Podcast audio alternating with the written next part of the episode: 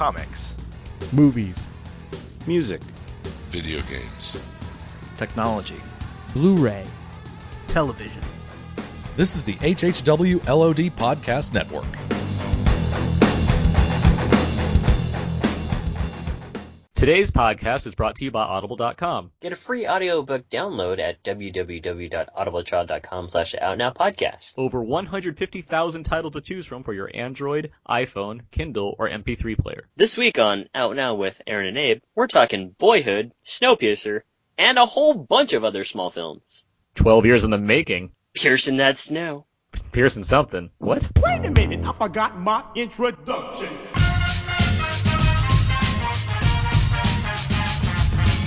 We are now recording, and this is Out Now with Aaron and Abe. I am Aaron, and as always, this is Abe! Konnichiwa or Kabanwa. Out Now is a film podcast. Abe and I discussing new movies weekly. However, every now and then we like to have these special bonus episodes, whether it be one of our fun commentaries or something else. And this is something else.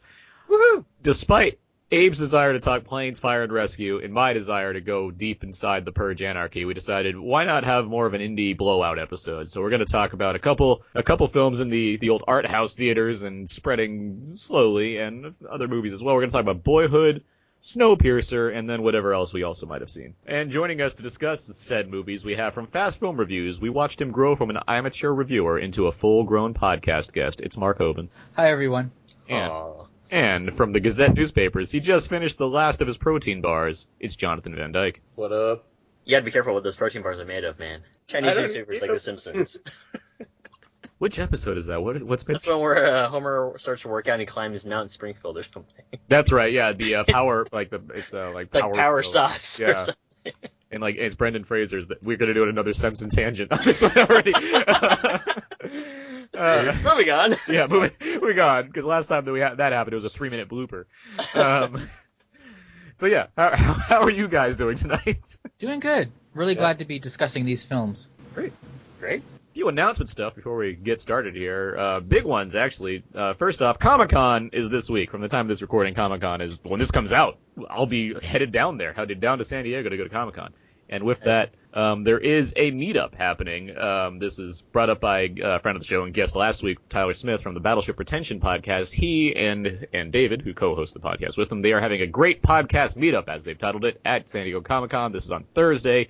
Anyone that happens to be going to Comic Con that listens to this podcast should, you know, meet up with us at on Thursday, uh, July 24th, uh, starting at 8 p.m. at the Dublin Square at 554 4th Avenue in San Diego in the Gaslamp District down there.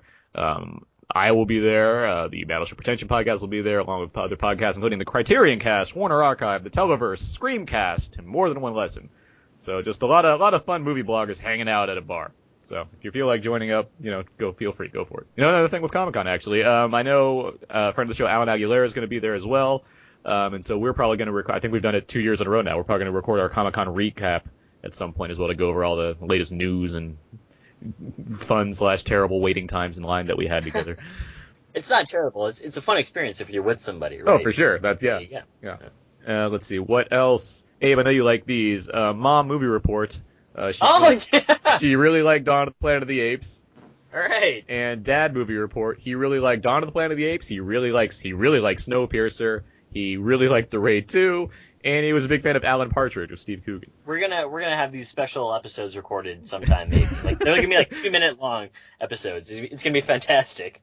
I know you like getting an update on what my parents like the movies. So there they were like their original listeners. I, I always appreciate them.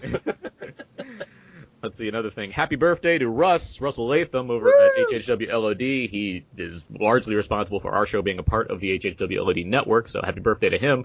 For the And rest, You can feel free to catch him over on Long Box of Doom and on the Walking Dead TV podcast. Lastly, iTunes reviews and ratings. Good to get those. Helps other people find our show, helps out our show in general, and makes Abe stop crying at nights. yeah, most nights. For the most part, I'm kind of like you know just knocked out. But yeah, some nights I, I cry because we don't have enough iTunes reviews. So please help me stop that. Thanks. All right, let's see. Let's move on here. Let's get to uh, some Out Now quickies real quick. Jim. Each week on Out Now, we discuss some main movies of the week, but we also have other movies that we've seen in the week, so we have a segment called Out Now Quickies. Turd right. And it's just gonna be me this week because I've seen all the new releases that we're not gonna be talking about for. How many new releases were there? There, Probably there were fistful. three. There were three new releases, as well as two um, other releases that kind of came out in limited release, which we'll get to later. But I'll go over the three new ones because why not? Um, first up, Planes, Fire, and Rescue. This is, of course, the I think there's a colon in there somewhere, Aaron. God. Planes, colon, fire, and I'm glad that this is the new rule of our our show.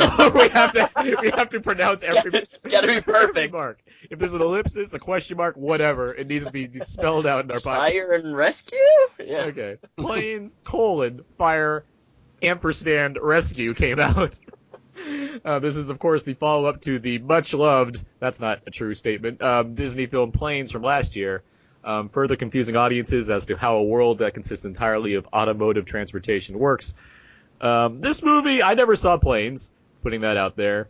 This movie, it's purely for kids. Like, there's no reason to hate this movie, in my my opinion, just because it's it just doesn't it's not trying to be for me and sure there are a lot of animated films that are for all ages uh, like how to train your dragons i think a good call right there but planes fire colon fire and rescue it's just it's colorful fu- it's colorful fun for 80, 83 minutes and then it ends like that's what that's what it is At least So it's it's- minutes. It's a hard movie to hate. it's a hard movie to hate yeah you have to go out of your way to like write about like, Like, why so it would be like a movie like Turbo. It's just you know for kids. there's lessons in turbo that i do not appreciate at all take steroids and you'll be the winner that's that's the lesson of turbo well, that's I mean, what it is you that's Accidentally Takes stuck time. into the nos pipe. I, I knew you me on the- hated that movie, and so to- I just I get- decided to. try to rib me on the turbo comment. Planes does have you like if if you really want to go into it. Play, remember like how How to Train Your Dragon like um what's his name? What's the kid's name? Uh, Jay Baruchel. Thank you. Hiccup. Hiccup. Hiccup, Yeah. thank you. Hiccup, you know, sac- like he makes a sacrifice and saves the whole village and loses a leg because of it. Yeah. Right. In Planes, a sacrifice is made. There's no loss of anything, and you get all your dreams come true. That's that's the lesson. That's the lesson. Oh, of Planes, well, I mean, Fire, like- Rescue. Everyone loves Jane You Cook. don't, just like the one thing that he wanted happens, everything he wanted happens. It's- Wow. I mean, were, were they looking for like a new oil filter for So- some plane or something? And it's like, without it, he's gonna die. And then at the end, they find one like in the storage unit or something. Kind of. That's part of it. I have to go see this, or we gotta talk full on spoilers next episode. Yeah, the Outdown Nights on Planes, Colon, Fire. We haven't had one in a while. That's we coming haven't. up. Yeah, the Yeah. Planes really deserve. Mark, do you have something to say? Sorry. Oh, just uh, so the moral of the story is life is easy. Yeah, that's yeah, that's what it is. Oh, Let's move on from this. Um, Yes, let's. I also saw The Purge Anarchy. This is, of course, the sequel to The Purge. And, sorry, Abe. The Purge, I- colon, I didn't want Anarchy. look it up because I knew that there was one in there. yeah. I, I didn't want to bother you. I saw The Purge, colon, Anarchy. That sounds like a terrible, like, punishment already. Um, this movie, so the pur- the first Purge was on my worst of list from last year because I really just was not a fan of that movie, both because it squandered its potential based on the premise and because it just was a badly acted movie. This one technically delivers on what you'd want from a from a movie with the premise such as The Purge. But with that said, still not a very good movie. Um, I could say Frank Grillo, who I know Abe and I we both like, he's he's solid in it, like he does what he can. Um, but it's it's just forgettable. Like there's just nothing going on in it that really makes it all that interesting and any theme that comes across in a world where crime is legal for a night it just it's like yeah we were kind of addressing this but also here's you know people get everyone's a murderer and a rapist when this happens there's no other nothing else going on in, in this So world they, where they all crime is legal. capitalize on, on what they may have. I, I feel like it's holding back more um, from what it could be doing for for the Purge Anarchy three. what, another weird thing is that it's that it's called the Purge Anarchy, and it's like I don't know what kind of anarchy exists in a world where where the crime is legal. like it seems, like it's the exact opposite of anarchy. But um, it'd be a better title for the third movie, which will likely happen given the money that the Purge Anarchy, Cold Anarchy made this weekend. But you know, whatever. So you know, another chance, I guess, next year to see where this the endless possibilities for this premise can go. Yeah, we'll see what happens. Lastly, I saw Sex Tape. Woo! I don't even Jason Segel's butt. I don't even want to go, and Cameron Diaz's butt. I don't even want to go too much into this movie besides saying it's the worst thing I've seen this year, and I don't think I, it'd be very hard for me to see a movie that can outrank Sex Tape in terms Wow. of just being bad. I mean, this gives me great solace in saying that So it probably It- Labor Day was better than Sex Tape. so sex tape is not is not the light frothy Doris Day Rock Hudson comedy that we were promised. No, if it wasn't that. Okay. Oh. I, I I was so misled by the trailer. Oh man, that is a misleading thing. No, yeah, it's just um, it's just horrible. It's just it was a horrible experience. Not even funny, huh? That well, that's that's the prime goal of a movie like Sex Tape, and when you're not laughing in a comedy, there's not much else to do, Abe. So I've heard that there were some good good appearances from like Rob Corddry, but eh, probably not everything. Everything Well, kind of sucked. I did hear actually Rob Lowe does some funny stuff in it though. Rob Rob Lowe appears in like a baffling performance that plays off like all the things Baffling performance. all the It wasn't- things all the things that he was like known as like being a bad boy for he like they like bring up in this movie Right, it right. just it just felt for me it felt like it felt more awkward than anything it's like what's happening i was sitting with my friend scooter who likes everything as we've established Scooter. on previous episodes he hated it too like he was just like no why why is this happening the, the like the part involving rob lowe they like have to go to his house because he has an ipad that has the sex tape on it Right. and they have to like try to find the ipad and it, and this is like just a segment of the movie. It feels like that segment lasts for nine hours of them in Rob Lowe's house. Nine hours. like, I'm serious. I Is it- mean, it- it's not even the climax of the film, is it? no, it's not. It like it's just in the middle of the movie, and it's like, are we still in this house? It just goes on forever. I mean, Rob Lowe's got a huge mansion. He does. Yes. Like, yeah, it's it's just awful. It's an awful thing. I will not seek that out. Yeah, you don't you don't need to. Anyway, Right. really depressing myself before we get to the movie. We should- No, perk up, man, perk up. We got two two very good independent films coming out. All right, well let's do that then. Let's get to our first review then for the film Boyhood. New student joining us today. Hey, dude. Welcome to the suck. Mom. Have you been partying? Bit. Oh, okay. All right, so that should have been some of the trailer for Boyhood. This is this is Boyhood is a it's more it was a side project basically that writer director Richard Linklater and a handful of actors have been working on for 12 years, only to have now got it ready for everyone to see. The film follows a young boy named Mason, played by Ellar Coltrane, from the age of 6 to the age of 18 as he grows up and deals with his family, change, drama, girls, and pretty much everything else that comes with the life of being a boy growing up. Um, with that in mind, let's uh, start with John. John, what did you think of Boyhood?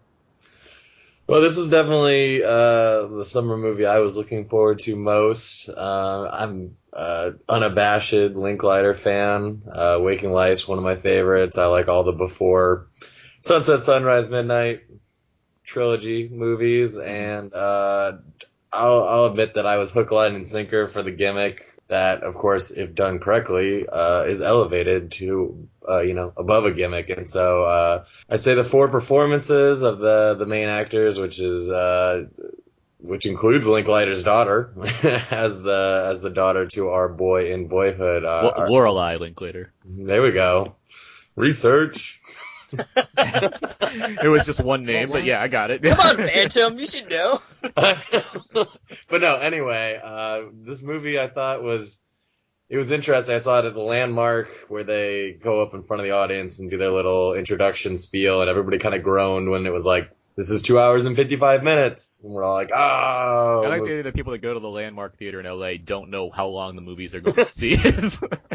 whatever. Um, but you know what? This is the fastest. Unlike uh, maybe Transformers, uh, this is actually the fastest three hours you could see at a a movie theater. I think the the achievement here more than anything is kind of a, a sentimental Seinfeld effect. In, in essence, nothing happens, but everything happens, and uh, there's just this. There's something that drives the movie forward over and over again, uh, maybe beyond the passage of time. That's just very impressive, and I I just enjoyed this movie a ton. Mark? Uh, yeah, I I love this film. Um, I mean, this is a film that's three hours, and it's makes sense that it's three hours in you know in a way that Transformers doesn't, and it's it it just flies by, and it, it sort of deceptively feels aimless because it follows the path of. it- It's interesting because the story is called Boyhood. However, it almost could be called girlhood or motherhood or fatherhood because we follow the paths of all of these people in this family. And although you probably get a little bit more of the of the boy, um, it- you do see a an evolution of these different characters. And it's so epic in its scope because of the way that Linklater has decided to film it um, over the span of 12 years and use the same actors. And that gives the narrative an added depth um, that you know most films covering this sort of span would not have. And you know he doesn't waste a single frame of film. I mean there are moments, the little vignettes that play out throughout the course of this film. And each one, I was thinking, I, I just saw the film actually a few hours ago, so I'm still kind of trying to process it. But there are little vignettes that each one of these pieces is, is so memorable, and it like, you know, it, it makes you smile in the way that he's captured sort of the way a person develops from childhood into adolescence. Um, and it, essentially, I believe it, it it's from when he's six years old until about the age of 18. And so you see this actor, and it's, it, in fact, it's if you were going to cast the film and have a young person and then an older person and then play it at different parts, I don't even know if you would have picked this actor because he he changes even throughout the course of the film in a way that sometimes almost made me think like, well, is this the same actor? I mean, he when he's sort of young, at one point he looks a little bit heavier, and then as he gets older, he gets quite skinny, and so he doesn't like a real person would change, and and you can even sort of see these development developmental changes in like Patricia Ar- Arquette and uh, Ethan Hawke, not quite as pronounced as the son, but but all of those uh, things that happen in the narrative really add weight to this story, and I just loved it. I I think it's one of the best films of the year, if if not the best. I mean, I'm still, you know, we the year is not over, but it, it's definitely in the running. Abe? This is a lovely film all around. I, I basically have to echo the sentiments of uh, John and and Mark, uh, primarily because this is a film that really hit me hard after. Um, Patricia Arquette has this really nice scene with, with the actor toward the end of the, the movie, and um, that scene hit me hard. And then also when he goes away to college, and when I was listening, or when I was thinking back to my thoughts after the film, um, it's just this really beautiful film about this boy growing up. And one of the things that I really appreciate about it is they give you sequences and they give you tells of like what time it is or, or what year it is by the music selection or what's going on with the the boys uh, in question um, the boy in question um, in the opening scene where he's playing like a Nintendo Wii or a Game Boy Pocket or something like that. Um, but one of the things that I really loved about it is that it just focuses on this boy. I mean, I do agree that they kind of go into the other characters a little bit, but uh, I, I, say that primarily because of one scene in which uh, Patricia Arquette is saying something like, "Hey, you know, like we had to move because I'm the one that got whatever with uh, her ex-husband." It's like they don't really delve into that other than that scene, and it's just it's about this boy's reaction to that. Um, well, it's his, yeah, what it's I loved, perspective, yeah. Yeah, and so what I loved about it is that it's, and this is what hit me hard is just that it's just as quick as the film is, it's almost like this metaphor for how quickly you grow up. Um, it's like two hours and fifty minutes, and in the blink of an eye, you just you're six, and now you're eighteen, and you know you still are learning, and you're still learning uh, how to maneuver through life, and it's just this fantastic story, and I, I enjoyed it immensely. I love the the interaction between Mason and Mason Senior, so uh, Ellar Coltrane and Ethan Hawke, and I just thought that their their comments were so genuine. Like they they discuss Star Wars a lot throughout the film, and it's just fantastic because it's almost as though they're Richard Linklater is just recording banter between these two people um, who are father and son, and it's just fantastic. I, I love this film immensely. Yeah, I'm going to be echoing basically everything you guys have said, and I should state um, while while I guess we're technically talking spoilers of Boyhood, I, I don't know how much you can spoil this film, and I'll say that I'm not. I don't think we're going to directly try to say everything that happens in the movie, but I'm just Right. going to say we're going to be very, fairly open about the events that take place. With that in mind, uh, yeah, I, I, I mean, I love this movie. I, I haven't, I've seen it a month ago now, and I haven't, haven't stopped thinking about it since then. And it's, I think it, it's one thing to have a movie like this and just give it not like a pass, but give it like praise because it exists, because it's this movie that took 12 years to film and you have the actors realistically aging because that's how they shot it. But it's another thing to see what Richard Linklater was able to do, which is just put life on film. And he does that without, you know, having huge, impactful, dramatic moments, but instead just making life seem like actual life where you aren't watching, you know, crazy things happen to kids because that's what the script demands. It's just more of like, hey, we're going to have a person, another person in a scene and have them talk for a while, have a camera follow them down an alleyway, have a mother deal with her son, have a father interact with his children. Like it's just, it's just showing things that are a part of everyday life, but there's a, there's something about the way that Linklater makes his movies, which is why I like Linklater quite a bit, that they're all just, it's very accessible and very warm. And there's a lot of credit to be given to both Linklater as a filmmaker and the actors involved because you have, along with Patricia Arquette and Ethan Hawke, who are obviously, you know, veteran actors compared to the actors that play their children, um, Ellar Coltrane and Lorelei Linklater, they're not professionals yet. We're watching them for 12 years of their life, and they really grow into these roles. Like, especially Ellar Coltrane, who's of course the person that we follow through this movie. I think he, as he ages as Mason Jr., he becomes a, he's like he's a very good actor.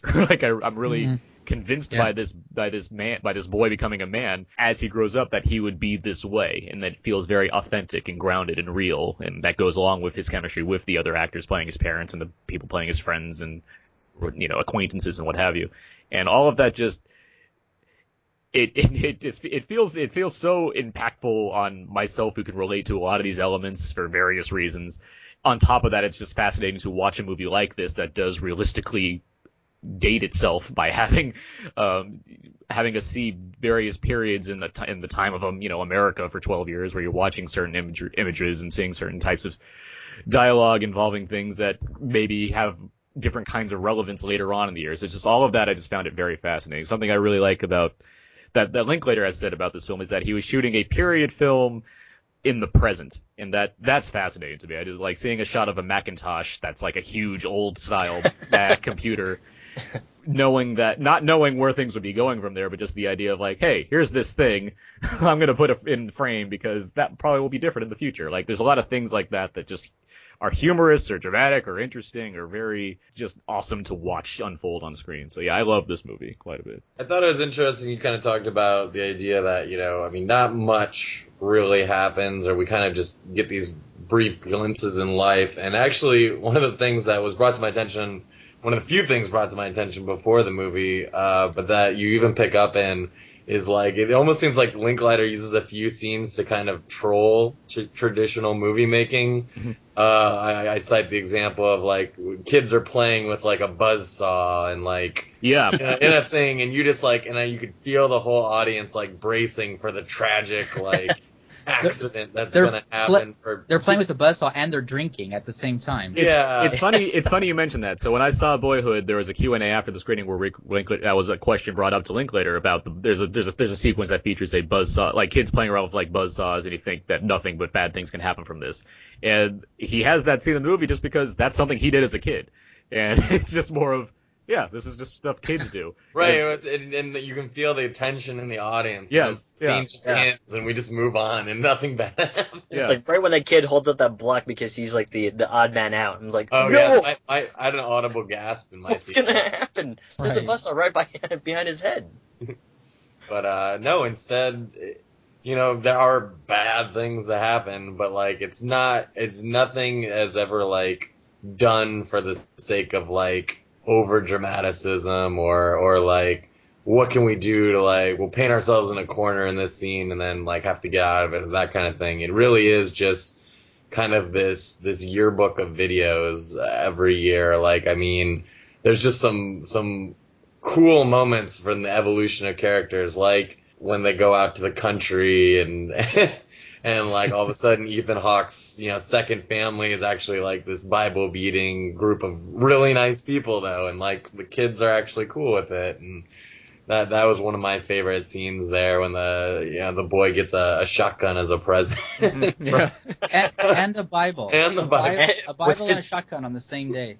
right and it's kind of it's just really neat kind of how even you know i think it does a really cool balance of their their family changes constantly because immediately when you're introduced to them ethan hawke and patricia arquette are already broken up uh, so the kids are going to bounce back and forth between them and you just get all these different scenarios uh, of really life that that I just don't see in any other movie when it comes to kind of characters interacting with one another or reacting. You know, there's in certain ways that maybe you would or wouldn't expect. Yeah, and Aaron, you brought this up too, but I, I basically uh, thought about it too, and I completely agree. Which is they don't do things for these characters in terms of he's a teenager now, he's gonna throw a giant party, and that's exactly what teenagers want, right? No, it's actually just him working at a fast food restaurant for the summer, getting like acne on his chin, and then like nothing crazy happens, and that's why some people might think that it's boring or aimless, but realistically, it's just this movie about this boy. It's, it doesn't have to be this Hollywood drama or Hollywood um, comedy. there are elements though that I do feel uh, have you sort of on the edge of your seat. I mean that uh, first husband that she ha- or husband that she has that goes down the path of alcoholism. There's definitely some really tense scenes there. The part where he's checking their phones and, Yeah. and quizzing them about did you call and that that stuff. I mean, I was kind of like almost holding my breath, like Yeah. okay, what's going to happen I would, here? Uh, yeah, I would certainly bring that up as the kind of key example of the ma- the most, the biggest drama that happens in the movie that's like significant and you know propels things forward at a, a, a tenser pace, I guess. But yeah, it really doesn't play off those moments very often. It's- But at the same time, I mean, real life is made up of a lot of little, you know, happenings that aren't so great. I mean, hmm. he uses these cultural touchstones like the release of a Harry Potter book to hmm. inform the storyline, and and that's kind of you know, that's every person has sort of things that they remember as they were growing up, and so for that moment in time, the release of this book was a big deal, and that was kind of an interesting scene, just the way that people were dressed up, and it was a big, you know, and, and people, you know, now we watch that and say, oh yeah, we sort of remember. I mean, I wasn't that age, but at the same time, I can still remember that moment in you know my life that there was a time where people were really excited about that. And then as he gets older, he's he's he goes on to in, he gets interested in Kurt Vonnegut, and so you see the development of this of this character as his his tastes mature and stuff. It's really really well laid out. and they they feel in place and things like things like the Harry Potter things are established earlier because you have you know, scenes like Patricia Arquette reading Harry Potter to them when they were much Yeah. younger, or you have a scene with like the the first um, stepfather where you establish that he's an alcoholic and that kind of leads to certain things, and the same goes with the second stepfather. Uh, there, it it all feels like it's very organic to the, what the story's doing. Everything feels kind of in. Nothing feels like it's coming out of nowhere in terms of how these characters are developed and portrayed and even the things that they involve themselves in, like even kind of Ellar's, or sorry, Mason, the actor, Mason's, uh, kind of the, how he develops as a person. You, you can see like the things, the decisions he makes. Same with Samantha, I guess too. Like you can see kind of where they're coming from throughout. They never, they don't feel like, oh, now she has this kind of hair. That's wild, huh? Like it just, it, it, it, it makes a certain, certain sort of sense based on their both upbringing and what the movies put on display for us which is a I think is a very tricky task to do given the nature of how this movie was made. It's not like there was a, there wasn't a full script out for like what was going to happen necessarily, which Well, is another thing I the- that's an interesting thing too. Is I don't the way Richard Linklater has fashioned this narrative is masterful. I feel like there must be an awful lot of footage that he didn't use because he- probably filmed much more than he thought he would need in order to fashion this. He didn't know how this young actor was going to develop mm-hmm. and what kind of a person he was going to become. Now, I mean, of course, he can act, but at the same time, people change and look different ways, and he probably had to fashion the narrative in a way that would sort of make sense based on the way he looks and even his own personality and stuff.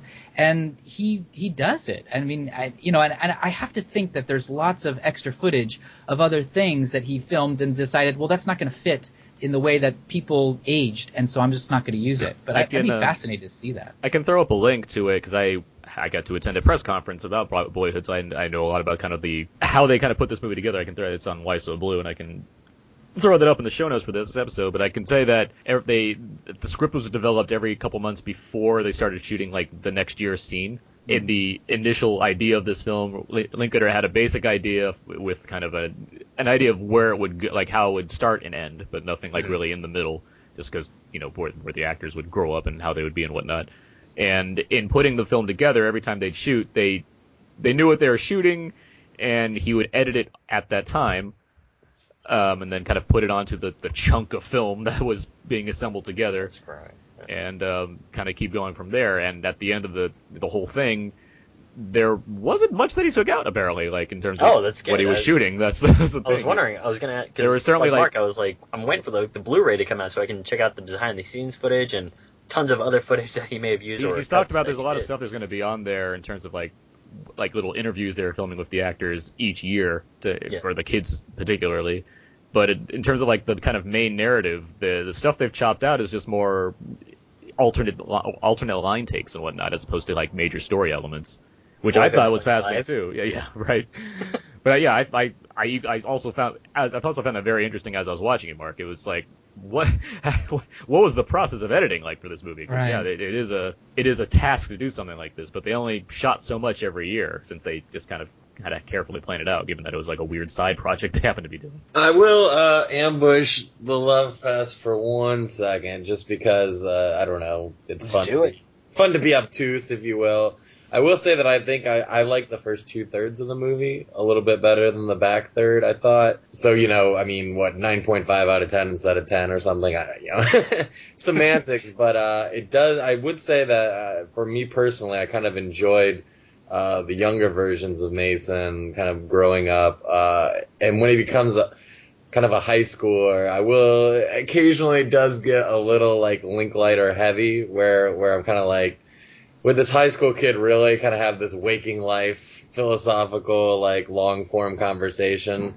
That was the only time i kind of like was taken out of it a little bit uh, and i could see occasionally that kind of thing maybe taking uh, you know your average movie, movie viewer might not be as into that or as into stealing you know obama signs or something like that. There's there's little pieces of, of Linklater that he just can't. I feel like he couldn't quite help himself from from kind of putting in there that like I was kind of like, yeah, that was fun, but like I don't it wasn't didn't quite hold the realism of, of some of the earliest scenes where I thought it was all just very very natural and organic. I mean, I think I think there's an element of kids that or kids, like high schoolers that do kind of try to think that way, whether or not it's comprehensible. I mean, I, I think there's an element of kids that want, or of teenagers that want to kind of speak in philosophical terms because they think that they're kind of wiser beyond their years, which is kind of where Linklater started out with Slacker. I mean, he's addressing these kind of things in at an at an early age and putting putting it in a movie beforehand. No, you're and you're probably right on that. And I actually do think he does kind of a good job of building dialogue around like trying to sound smart but actually kind of fumbling it a little bit. Uh, and I think that that does that does bear out a little bit on the high school years too, in a good way. Mark, did you have some? Well, just I mean, it, it doesn't, you know, it's it's sort of like this. It's deceptively aimless. I mean, it doesn't, and it sort of ends in sort of a, a, a at a point where it actually has more story to go because you know the people have the rest of their lives to live. So there isn't like a final ending where like, oh, let's all join hands and you know let's be happy. It, it, it has sort of a question mark is okay now in fact Patricia Arquette has sort of a, a little monologue at the end that kind of like alludes to that. So Yeah. and and you could say you could criticize that and and I wouldn't fault you for that because it, it doesn't have that sort of finality to it. But uh, but I, I I accept it because I think I sort of felt as I was watching the film like yeah this is not going to have like a traditional ending.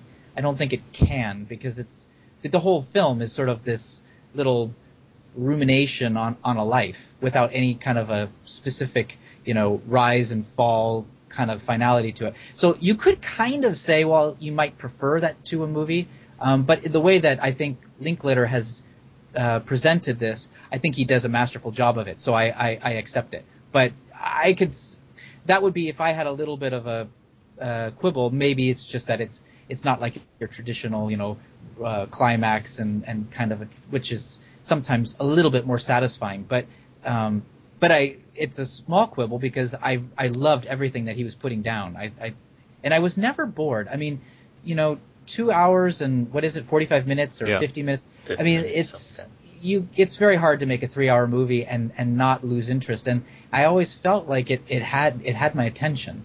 And it's a lot of it is because it's these little series of each each little vignette that goes on in his life is is interesting, even when it's not something major. I was, I was even trying to think about what made it such a brisk three hours. Was it, you know, the editing? Was it that I'm ADD, so having like that many different vignettes like kind of like push me through because I'm like, oh, something new and shiny over and over again. But I've, it's just such an achievement to me to not have, like we said, some of those crazy canned dramatic arcs, and yet like everything just moves forward at such like a, a locomotive pace, like very, very well, just just Wait. forward. Another thing I did like that Richard Linklater did was put in these little things like video games, and like at one point he's Yeah. holding a handheld game. Later on, he's he's playing a a, a, a, game on the TV, and then the, his little sister at one point is singing "Oops, I Did It Again" to him, and then mm-hmm. then they're watching a Funny or Die video, and you think about that, you're like, okay, I, it must be around you know 2006 here, or, or this is 2008, or and and those kind of, I mean, even when nothing is happening on screen, those little like things kind of like, oh, okay, that that keeps your interest too. He does a really good job of that. One of the things I also liked about what Linklater did is he frames each shot uh, not always, but there's there's always sometimes like a shot of Mason younger. I I found that to be very uh very cool actually because you know there's just Mason on a photo frame in front of his mom when he's talking to Patricia Arquette, and it's just Mason at age ten or something versus version of him at age sixteen, and it was actually really uh, it was a nice little throwback. It's a nice little Easter egg. Kind of keeping track of how far we've come as we watch him further. I will say that the the parent, I think the parents arcs are, are very earned, and I think there's there's two particular scenes that kind of close both of those characters at the end that um, I think most people would say are some of the more powerful, you know, acting one-on-one acting scenes that you'll see this year. I um I agree, and I I put special hats off to. I think Patricia Arquette's kind of the MVP of this movie for me. She's incredible, actually. Yeah, Yeah. I think I, I I like Patricia Arquette a lot. I I, I think she's a very good a very good actress. Um, and her in this movie is uh, just a it, it's a great performance. And there is a moment. There's a few. There's a number of moments with her that Yeah. that that hit me. But there's one that's Yeah, not doesn't even involve doesn't even involve her son. It involves another character that runs into her kind of late in the film. That, that that's that's it an emotional me. scene. It yeah. did. It got me. Like, got- just- you see it in too. her face. and I was like, oh my god, like, this is this is just wonderful. But I, I think Yeah. throughout the throughout the movie, I think Patricia Arquette, what she's required to do, and I mean, not to discredit anybody else either, because I think Ethan Hawke gives, gives a terrific performance performance as well. But uh, just Arquette stuck out to me as like the one that's like she's giving it just everything. Th- when they talk about Patricia Arquette's, like if they're going to list like three movies in her career retrospective, th- this is going to be one of the films. I mean, as far as feature films, because this is, ex- yeah, she was just really good. But you're right. I don't want to discount everyone. I mean, I, even the the children who you know you don't even know what kind of how they're going to develop and whether they're going to be able to act as they get older, and they they all you know handle it. I will, you know, I will say, and we've talked about kind of, we, we've talked about how it, um, it fits a certain, it's not, you know, it's, it's, uh, it has an aimless quality to it, I guess. Every time I describe this movie to people, granted I use wording that, you know, obviously makes me want to recommend the film, but every time I describe this movie to people, they say, I need to see that movie. And it's just, that's what I want to I'm happen. I want more and more people to see this movie. Well, and it's interesting. It'll be interesting to see its rollout because they are starting to be some rumbles that if it maintains its per theater numbers uh, week after week, that it might actually get like a, a, a, a normal wide release here in a week or two. Which would be great. Yeah, and so then everybody could see it. I think our rating's pretty clear. Go see this movie when you can. It, it does have the highest rating on Rotten Tomatoes as well. and like Metacritic, like ever. um, which and Metacritic's a tough crowd, can be. Wow. So, Right. What is it on Metacritic? 99. Yeah, that okay. ne- that's yeah, that's, that, that, doesn't happen. like, like Yeah. the best movies of the years are, are rarely in the 90s. like it's crazy. Okay, let's move on though. Let's get to our sponsor real quick. Let's do that. Today's podcast is brought to you by Audible.com. Get a free audiobook download at audibletrial.com slash podcast. There are over 150,000 titles to choose from for your iPhone, Android, Kindle, or MP3 player, or any kind of device there. For you, the listeners of Out Now, There and a Name, Audible is offering a free audiobook download with a free 30-day trial to give you the opportunity to check out their service. Abe, do you have a book to recommend? I do. I do have a book to recommend this week. It's called The Life and Times of the Thunderbolt Kid. I've recommended this book before in the past. It's by Bill Bryson, and it's also narrated by Bill Bryson. And this is actually Bill Bryson's. It's kind of like a semi-autobiography biography of uh, his life growing up in like Ohio, and um, and then moving on. And it's incredibly funny. It is hilarious. I love Bill Bryson. He writes humor into his own life, and the way that he actually takes the the messages that he's learned from his father and also learned from writing uh, and puts it out there for everybody to read. I love this book, and I cannot recommend it enough. All right, thank you for that. And you can download that book or any other book you find at audible.com slash out now podcast. Try out, you know, get the book, try out the service. If you don't like the service, you can get rid of it, but you get to keep the book that you downloaded for free. So there you go, audibletrial.com slash out now podcast. All right, so now that we've talked about Boyhood, let's uh, before we get to um, Snowpiercer and our feedback, let's do let's talk about some of the other movies. A little little less lengthier discussion on some of these, but I know we've all seen a number of kind of other art house, indie, foreign, whatever films in the in recent weeks, and I'm gonna let Mark start. What's a what's another film you've recently seen? Okay, so I saw um, the internet's own boy, the story of Aaron Swartz, and this was a documentary about a child prodigy um, on the computer, and he he kind of developed into this. I mean, he was sort of like a hacker, but he's one of these hackers that was more altruistic. He was for the idea of freeing up information on the internet, and that it should be free access for everyone to be able to read and and and benefit from. And it sort of has to do with the story of how it's kind of a complicated story, but he basically had downloaded a bunch of scholarly articles from a, um, a company called JSTOR uh, using uh, the MIT uh, servers, and the federal government then decided to pursue him uh, for these downloads, which JSTOR had charged for these articles. And so he was downloading them, and then he actually didn't even ever get to the point of doing anything with them. He had only downloaded them in mass quantities. I mean, like close to 5 million articles. So it was a huge amount of stuff that he had downloaded. Uh, but yet he had never done anything with it. The idea is that he probably was going to share it, like on peer-to-peer networks and things like that. But anyway, um, it's sort of about that and how the, the point of view of the documentary is how this guy was sort of almost unfairly made an example of, and that the crime that he was guilty of was probably not as bad as what the federal government was then charging him with.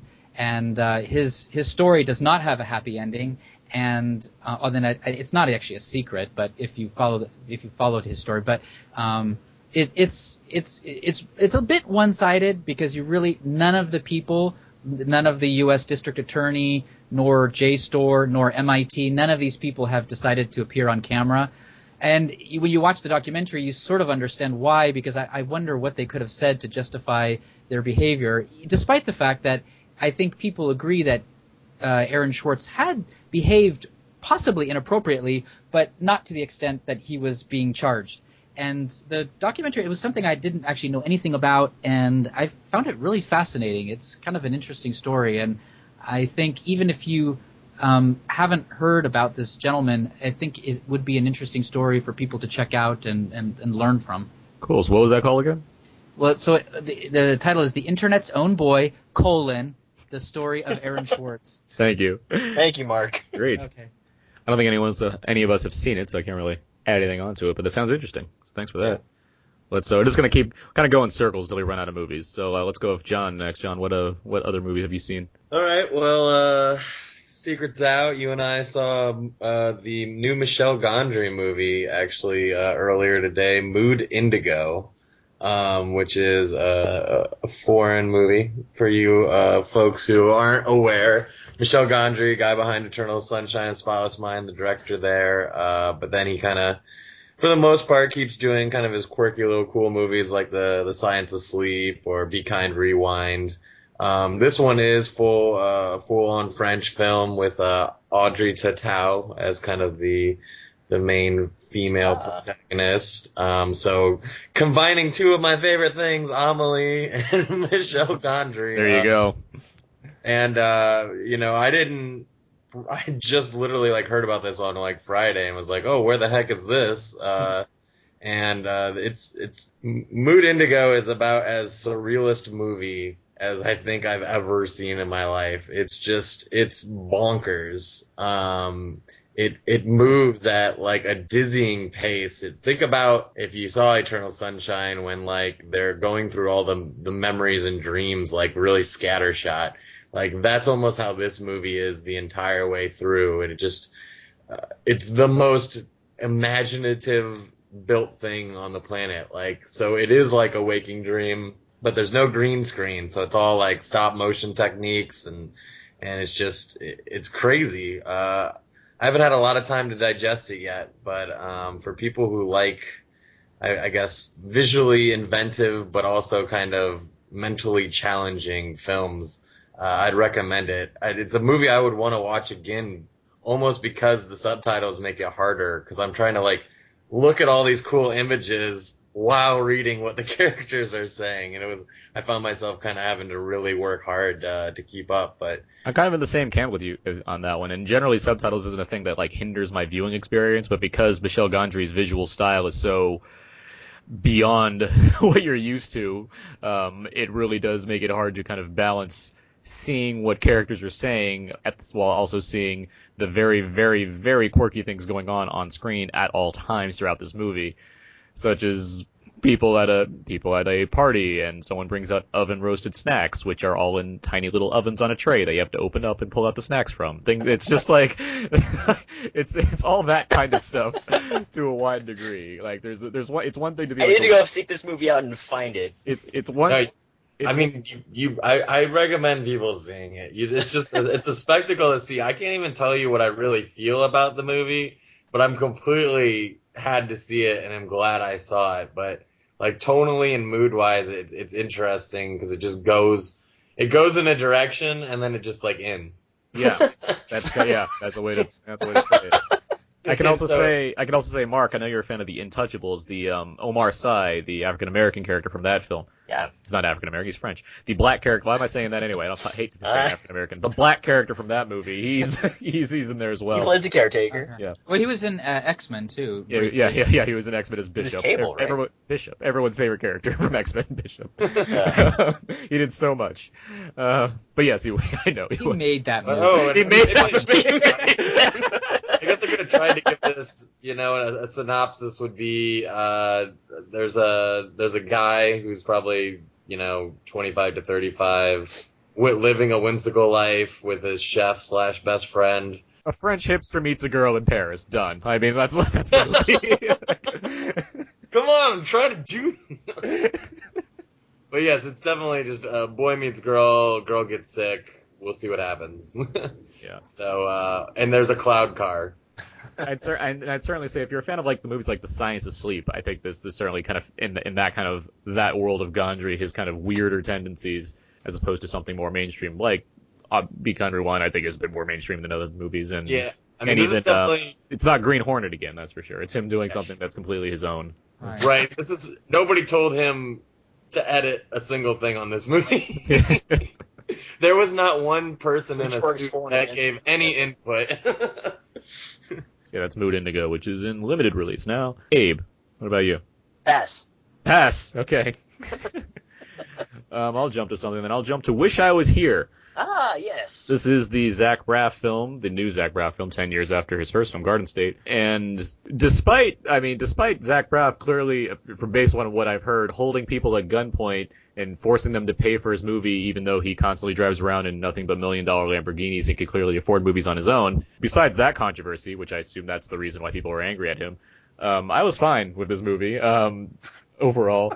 I- I'm a person that likes Garden State. I, I don't know if that's controversial or not, but I think it's a it's it's a fine movie for that time, and I think he's certainly grown as a director in the you know decade since he made that film. I would still say the the it, it feels it feels precious. It feels like there's a it's two hours when it doesn't need to be. It feels like there's a lot of kind of extra material going on because he has kind of the cast he has because he has the ideas he wants to share, which feels uh, fairly in line with certain with something like Boyhood actually, where it's dealing with this man. Zach Braff plays a kind of a, a family man in his in his late 30s, mid 30s. Who's like a struggling actor, but he has two kids and a wife. The wife played by Kate Hudson, who's pretty good in this movie actually. It's nice to see Kate Hudson, you know, act in Be movies. good. Yeah, yeah. And he has a he has a father played by Mandy Patinkin, um, and a brother played by Josh Gad, um, who, who are both very who are excellent in this movie. I think they're kind of the highlights of the movie. And uh, he's kind of just he's dealing with with his life and his father who's he's become sick, and he has to both kind of balance that with his own life as an actor who can't seem to get a part, and then he has his family and the drama that goes on there. I guess as a, it's kind of a follow up, like it's not connected to Garden State in any way. It's certainly kind of a follow up film to that though, because he's gone from being kind of mid twenties guy to being mid thirties guy. And I think the only real problem is Zach Braff. Actually, I think his character is very Oh, really? whiny. He's very whiny in the movie, which you, it kind of it can I can see how that could be grating. I wouldn't say that turned me off from the movie, but I can see how that's that could be the major issue one would have.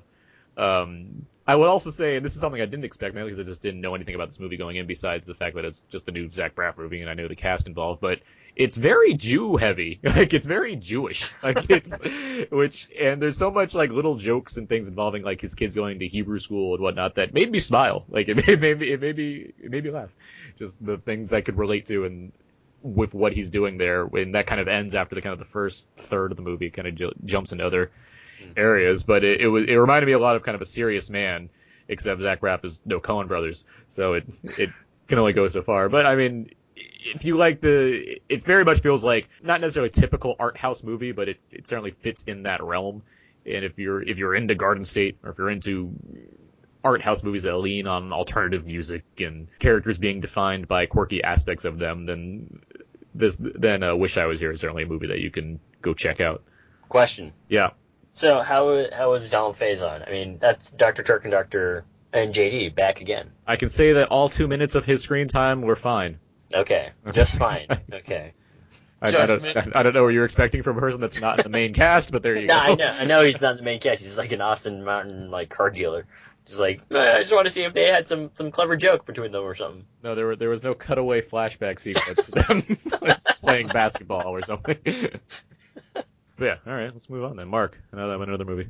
Oh, I'll just keep up the theme of documentaries. I saw Life Itself, which Ooh. is the documentary with Roger Ebert, Oh yeah. and uh, also a, a very good. This, this is actually probably going to be a good year for documentaries. Uh, I also a while back in the early of the part of the year I saw Jodorowsky's Dune, which I, I enjoyed quite a bit. But anyway, Life Itself, um, a story about Roger Ebert and his life.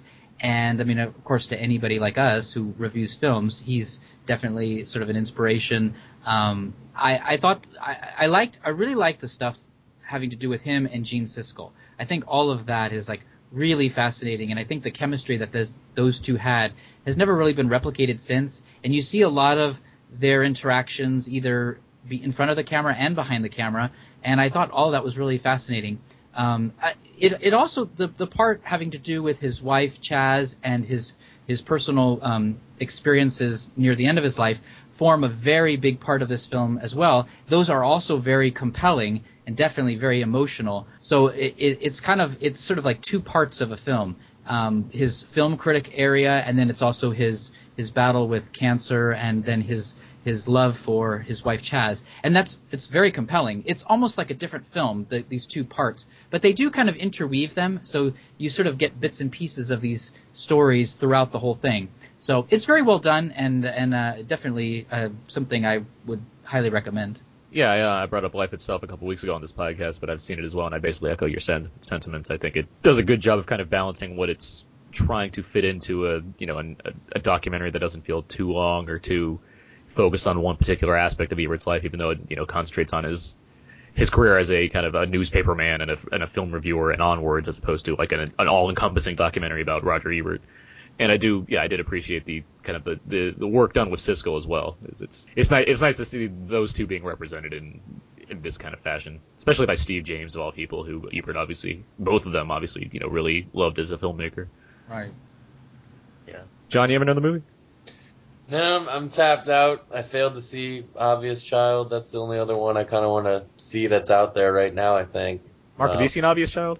I have not. Okay, yeah, I saw it at the Newport Beach Film Festival. This is the film with Jenny Slate um, from of SNL fame, formerly of SNL fame, um, and she plays a she plays a uh, comedian. Yeah, uh, uh, she plays a stand-up comedian, a struggling stand-up comedian who has a one-night stand and becomes pregnant, and the plot involves her wanting to get an abortion. It's a it's a fine character comedy drama. I I enjoyed it and love it. I know a lot of people love it. I'm like I'm I'm pretty good with it, but uh, I I think it's worth I think it's worth checking out. I do like the kind of the the exposure it's gotten, and not just because I don't even know if there's much controversy behind it beyond what you'd expect from a movie about that's very pro-abortion, but um, it's I, I I thought it's an enjoyable film. What else can I say? Uh, oh, the other movie that came out this week, kind of um, in limited release, it's called I Origins. Um, this is a movie from director Mike Cahill, who previously directed Another Earth, which managed to find its way on my top ten list a few years back. Um, it stars Brit Marling and Michael Pitt, who's best known for Boardwalk Empire. It's very hard to describe what I Origins is about without kind of di- di- divulging what happens in the movie. And I think it's a shame that the trailer that's out there exists because it basically gives away the entire film. Um, but it involves Michael Pitt's character as a he's he's a he's a genetic researcher. He's doing a lot of study on on the human eye, and he it's really it really is really hard to describe this movie. But essentially, he meets another he meets another person who's very very much focused on the on the on the faith side of things, and he's very much a science man. And it has a kind of a sort of play on kind of science versus faith, how that mm-hmm. plays into things. Although I wouldn't call it it's not it's not a religious movie, um, but it has that the plot kind of kicks in kicks into where that can take things based on his own ideological beliefs and how he gets challenged in that matter. Um, it's such a it's such a weird movie to try and describe, but I will I will say I enjoyed it. I'll say I I think it's a I think it has a lot. It has a lot going on, which makes it why it's hard to kind of describe as a, what the movie's about. But I think it's um I think it has some strong performances. I think the visuals are interesting of what it's doing in a movie like because uh, Mike Cahill directed this film, doing Another Earth. That's a movie that had a, a had a kind of a premise in the background where you have this other Earth appear in the sky, and that's a thing that's going on, but it's not played up as the kind of main aspect of the film. And this one has a certain thing going on that's also similarly played in the background before it kicks into uh, kind of the last third of the film, and there's you know a real plot, but it's mainly a character drama that kind of evolves as it goes along. But I, I did enjoy it. Cool. Mark, any other movies? Uh, I mean, have you guys talked about Begin Again on the show? Uh, briefly, I mentioned Briefly, it last yeah. week. I, I, I, I know you're a bigger fan, right? I really liked it. I, I thought it was just a really lighthearted, fun, you know, almost like a musical with. Uh, I, I, I, it's a drama comedy, but with musical numbers in it, and uh, I thought that uh, the uh, director did a really good job at sort of extracting Keira Knightley's ability to sing, which is, you know, not the great. She's not the greatest singer, but they don't push her. And then Adam Levine's ability to act. I think they balanced those two things really well. And then Mark Ruffalo. I thought there was a lot of charm, and and it just it made me feel good. So I, I thought it was. I didn't really. I, I I've since become aware that there is some like hate to this film, which I don't get because it just seems too sweet and innocent. But um, I, you know, it's from the director of Once, which I think is probably a better film because it, it came out before this, and this does tread some of the same kind of territory. But I think it does enough innovation to this, you know, ideas that it's it it it's valuable on its own. And uh, yeah, I mean, I, I liked it. Yeah, I um I'm not as big a fan of it as you, but I do appreciate a lot of it, and I certainly find it sweet and charming, almost too much so to you know rail against for whatever reason. I think the the main issue I have is that it because it's hitting a lot of the it's hitting similar aspects to once. It's that having Mark Ruffalo and Keira Knightley, who are you know major movie stars, play these kind of lost soul people. It just it it I couldn't quite get into it because of that reason, which is a hard thing to a hard thing to discount on a on a director who has a you know a great cast, but it I almost felt like it kind of worked against him by having such such such well known and great actors in this movie um, playing the roles that they're playing, if that makes any sense. There's a scene where he goes, uh, Mark Ruffalo as the A and R guy goes to this club and he happens to hear Keira Knightley singing in sort of like this, you know, club and with just a guitar. And he imagines the song with all the accompaniment that he thinks it would need in order to be a hit.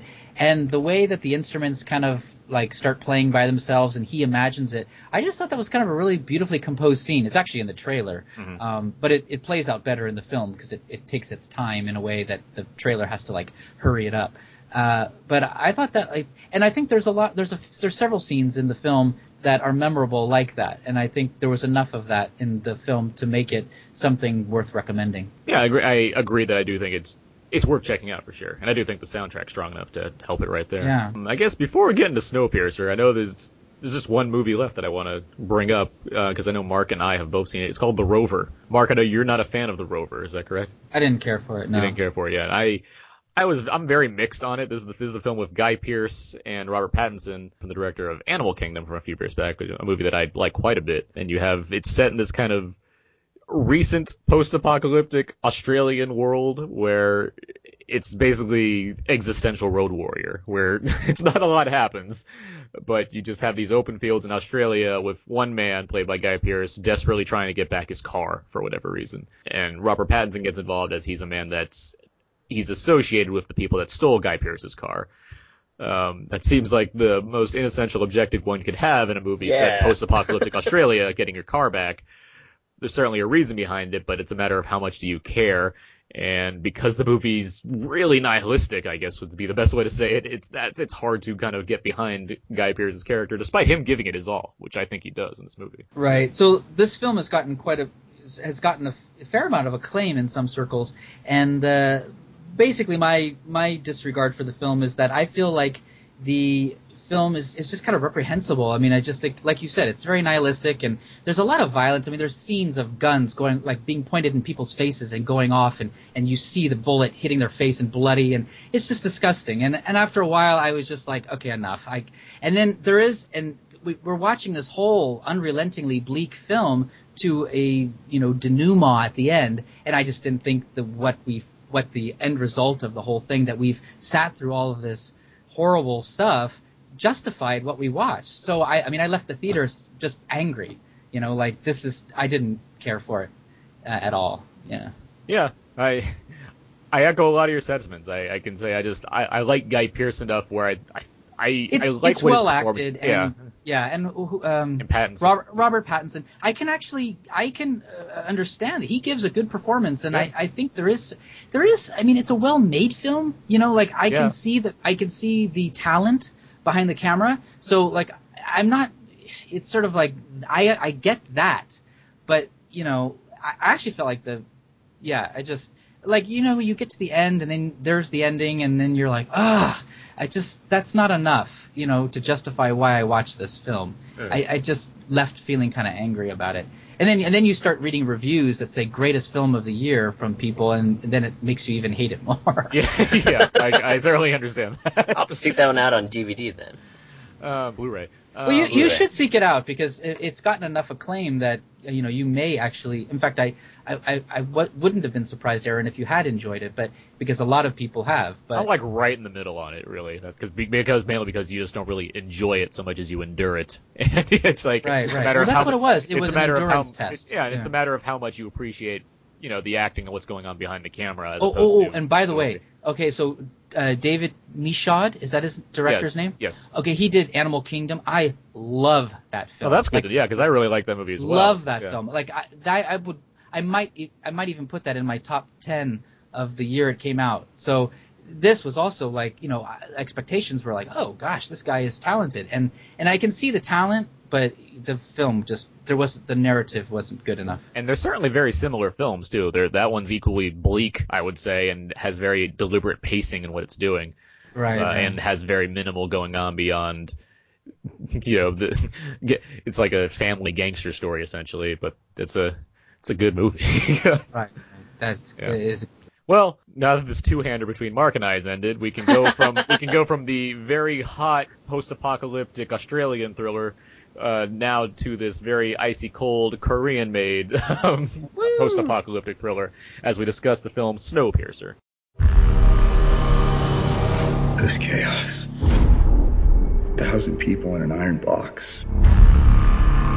18 years I've hated the train. 18 years I've waited for this moment. This is your world. The train saved humanity. The engine lasts forever. The population must always be kept in balance. I said sit down. Passengers, eternal order flows from the sacred engine. We must occupy our preordained position. I belong to the front. You belong to the tail. Know your Keep your place. Okay, so that should have been some of the trailer for Snowpiercer, which is a sci-fi film from acclaimed Korean director uh, Bong Joon-ho, who has the task of showing a post-apocalyptic world that has been frozen over with the last of the world's population living on a high-speed train that circles the globe yearly. The train is divided into sections, with the lower class living at the back and the fed up and fed up at their treatment. Chris Evans leads a band of these tail end citizens to rise against the front end of the train, making their way through car by car, body by body. Start with Mark this time. Mark, what did you think of the film Snowpiercer? So, just to lay it out, I love this film. And in the world of post apocalyptic dystopian dramas, this is one of the best. I put this in a category of like Brazil, Fifth Element, 12 Monkeys, Blade Runner. It's it's like in that category. I I'm glad that Fifth Element wound its way up into this category now. I know You that you, know- I know, I you know, know you, I love that film. I know you and me both love that movie quite a bit, but I like that that's there. And actually, uh, Fifth Element is kind of a valid comparison because there is kind of a loopiness to this film. I mean, it's got a very serious, you know, uh, take on the future. It's got this train that basically represents the sum total of humanity on it. And in the front of the train, we have the elites of society, and in the back, we have the freeloaders or the, the lower class. And the idea is that it's sort you know, actually it's very timely because this story is like the haves and the have-nots. And the have-nots are fed up they're not going to take it anymore. They want you know to live a better life, and it's it's not enough that they're they're living in in you know bad conditions, but they're also treated horribly. So they take it upon themselves to make it from the back of the train to the front, and so we have this really kind of interesting drama, uh, kind of a linear progression from the back to the front, and as they make their way from those two places, we see different trains, and each train is the production design of this film is extraordinary, and each train is like a separate world, and I really love that about it, and the idea that you know they're they're trying to get through these different uh, each room is like a different set piece, and I just there we'll, we'll get into like the the the performances and and what I like, but it has sort of a sense of humor. There's there's definitely some you know horrific violence in this film too, but I always feel like in this case the violence was justified, and it was this idea of an uprising where sometimes you know the the fight for freedom is not without some some uh, heartache, and so that shows that. And I think it was all justified, and, and I, I, thought it was a very compelling film. I loved it. And with that said, let's go to John. What do you think of Snowpiercer? Um, this one, I, I've definitely been waiting for this one for a while. I, I swear that we might have seen a trailer to this when we like went to see the way way back or something last year. Like when when I was going through, you know, the usual summer indies of last year, there was like a trailer for this movie, and then it like just never came out. Um, and of course, there is a bit of a backstory to this one where uh, the Weinsteins did buy this, uh, and I guess there was a little bit of a fight over uh, final cut and that kind of thing. But uh, in the end, we got uh, the director's cut. We got what what the director here wanted us to see, and I think uh, that's one of the strengths of this movie because I think. had it been kind of cut for an American audience, it might have lost a little bit of that that uh, kind of far eastern wacky sensibility that gets kind of sprayed about and uh, and gives this movie to me a, a, little extra kick to what does make it kind of uh, on that higher end or or among better company with these kind of movies because there are just um, I mean I guess I'll just jump into it. Tilda Swinton uh, creates one of the more memorable villainous characters that you're going to see in an action movie in quite some time. Uh, and she's just one of many things in this film uh, that's just like kind of psychotically, uh, you know, gleefully entertaining. she really chomps into a role that apparently was originally for a guy, and the director's just like, nope, uh, I wanted to cast Tilda Swinton, so I just cast Tilda Swinton, and she's a yeah, yeah, taskmaster for the front people uh, to kind of like keep the back people in the train in line and and I mean, there's just there's definitely just a lot of uh, Mark said it best. I mean, production design and kind of this this very enclosed environment is is just used to about the greatest effect it could be used for a movie.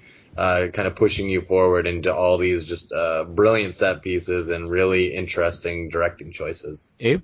I certainly liked the film. I, I don't think that I was super in love with it, but I did appreciate what it was doing, and I really liked how basically uh, it, it's almost like this uh, metaphor for our evolution of society, so to speak. So you know, it's this.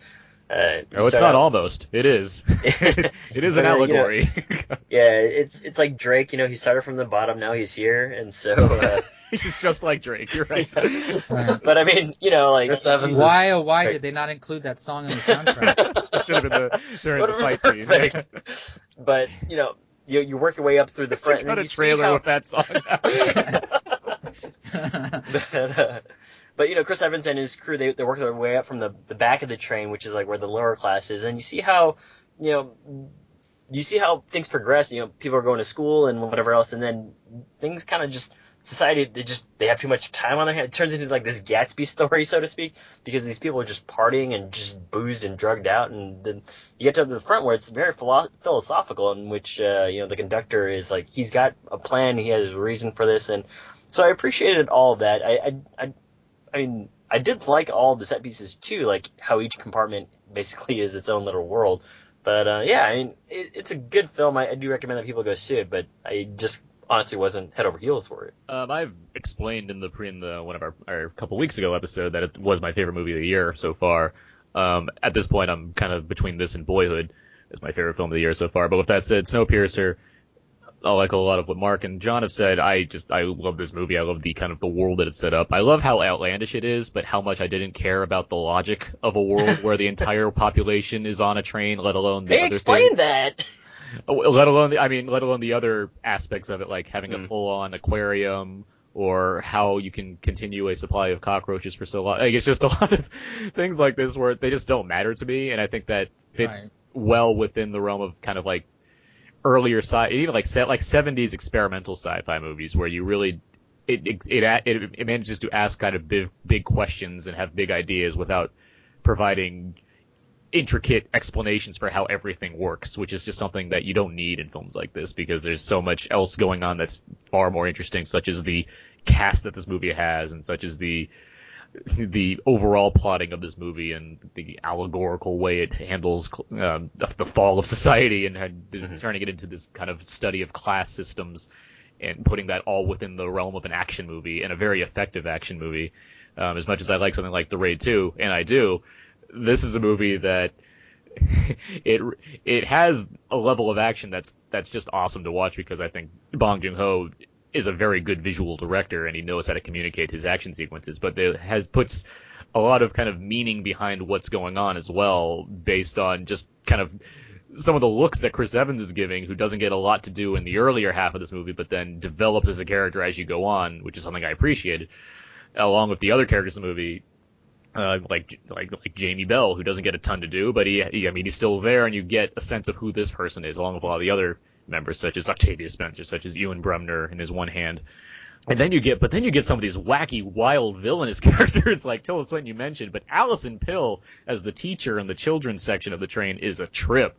She has the, she she has this amazing scene where she's kind of leading her class and they're essentially being led as if they're Nazi youth as they as they sing this song that like represents like their way of way of way of paying tribute to the the the leader of the of the train of the of whatever it's called the train Yeah, I forget what the name of the what the company. well, the is. name I can't remember the company, but Wilford. Um, Wilford. Wilford. Yeah, yeah, Um, and just there's a there's a look where that she has at one moment where she's it kind of gives a close up on her face as she's singing this song to these children. It's like, oh my god, this is crazy. and it's just all of that, and But you it- still it- this, it is crazy, but it's not without precedent. No, There it are isn't, yeah, like that. That's the kind of thing that would happen. It would want to indoctrinate the children into, you know, accepting this train conductor as this force of good. and you have all the you have the wild card character played by Song Kang Ho, who I know from a lot of um, other Korean films, such as the the Vengeance trilogy from uh, Park Chan Wook and other movies from Bong Joon Ho, actually from like The Host and um, Memories of Murder. Like he he plays a character who's who helped design the the lock systems on the train, so he's an obvious asset, and he has this kind of indifference about him that you explore throughout the movie that I really enjoyed, and I really like his interactions between him and his the actress who plays his daughter. There's just there's just a lot there's a lot of characters here, and I just loved all of this. I love this movie so Yeah. much. It was so engaging to watch.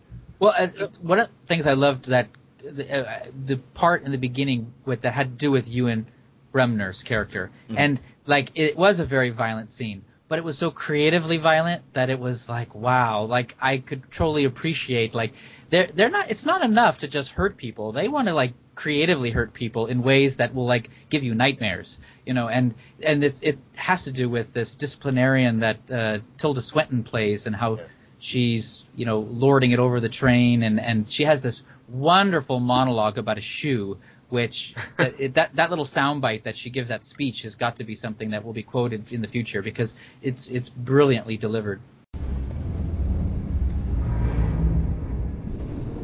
Would you wear a shoe on your head? Of course you wouldn't wear a shoe on your head. A shoe doesn't belong on your head. A shoe belongs on your foot. A hat belongs on your head. I am a hat. You are a shoe. I belong on the head. You belong on the foot. Yes? So it is. In the beginning, order was prescribed by your ticket. First class, economy, and frail orders like you. Eternal order is prescribed by the sacred engine. All things flow from the sacred engine. All things in their place. All passengers in their section. All water flowing, all heat rising pays homage to the sacred engine. In its own particular, preordained position. So it is. Now, as in the beginning, I belong to the front. You belong to the tail. When the foot seeks the place of the head, a sacred line is crossed. Know your place. Keep your place. Be a shoe. And certainly I appreciate the humor in that scene too, which is, uh, you know, they start translating like three different languages. Like, no, no, no there's no need for that. And, and Right. that kind of just enough speaks to the class system, right? Which is like, hey, look, these guys they don't they don't speak anything other than English. There's no need for French or there's no need for for Spanish. And I like how the Japanese guy's just like, okay, well, this altitude is like 107 degrees outside, and it'll probably just take five minutes, so let's set the timer. There's a lot of aspects of dark humor in this movie for sure that go along with the you know very violent bloodshed that takes place, and even just the the tone in general of this movie. It's it's a it's a matter of being all over the place yet managed in my eyes. Like I never felt I never felt issue with the idea of the movie changing shape in what it's doing as it explores different aspects of this train area. I, I appreciated the kind of the humor that plays in versus the the stark action that plays in, and the drama to the more absurdist stuff. Like it just felt like a it's a very busy movie, but it just felt handled well. Yeah, and that's actually something that I sort of had issues with. Like, again, I appreciate everything that they were doing, but it was kind of just all over the place for me. That, like, again, I could go with it because I've seen films where they they do these outlandish things, like again, like the aquariums. Like, what? How does this even work? It just was totally strange for some for some of this stuff. Like when they first find uh, I forget his name, but uh, the locksmith, and it just you know, oh, this guy's like super crazy and he's he's kooky and and but they throw in something really creative like the the voice uh, decoder the, or the language translator, and I was like, this is cool. I you know I it's a goofy scene and this is like a goofy character, but they they've got a lot of clever ideas here, and I that just kept me going. But it, there is a lot of strange things that occur in every sequence, so it certainly isn't for everybody. I think it works into what John was saying, where the movie, by having a full director's cut of this film, you're not losing the personality that Bong Joon Ho is bringing to it. Now, that doesn't mean that everyone's going to love this movie, obviously, but I think it it preserves its own identity because it's very Korean. Like it feels that way. It doesn't feel like it's been compromised or it's been Right, you can't. I mean, in, in different hands, I think this could have been kind of a boring, normal, wide release blockbuster for this year. Um, but instead, like it, it's kind of the the anti, I don't know, like Transformers or Aven, you know, not Avengers, but you know, Marvel, where or these new blockbusters that kind of like are gonna go film in China, so they do well in China. Like this instead is actually like what the true international movie should be. Like the cast is is kind of ridiculous how like interesting of a cast they put together. Just all these different people. I Yeah, it's a mix of English, American, Korean, uh, no, other European persuasion. Like it's all over the place in terms of who's casting. Yeah, and I think that that's that's kind of a real admirable Canadian, thing about the movie. I I guess uh, in this in this world, I'm probably leaning a little bit more toward Abe, where it's it's probably like a, a seven five, eight out of ten for me, rather Yeah. than have like the instant classic.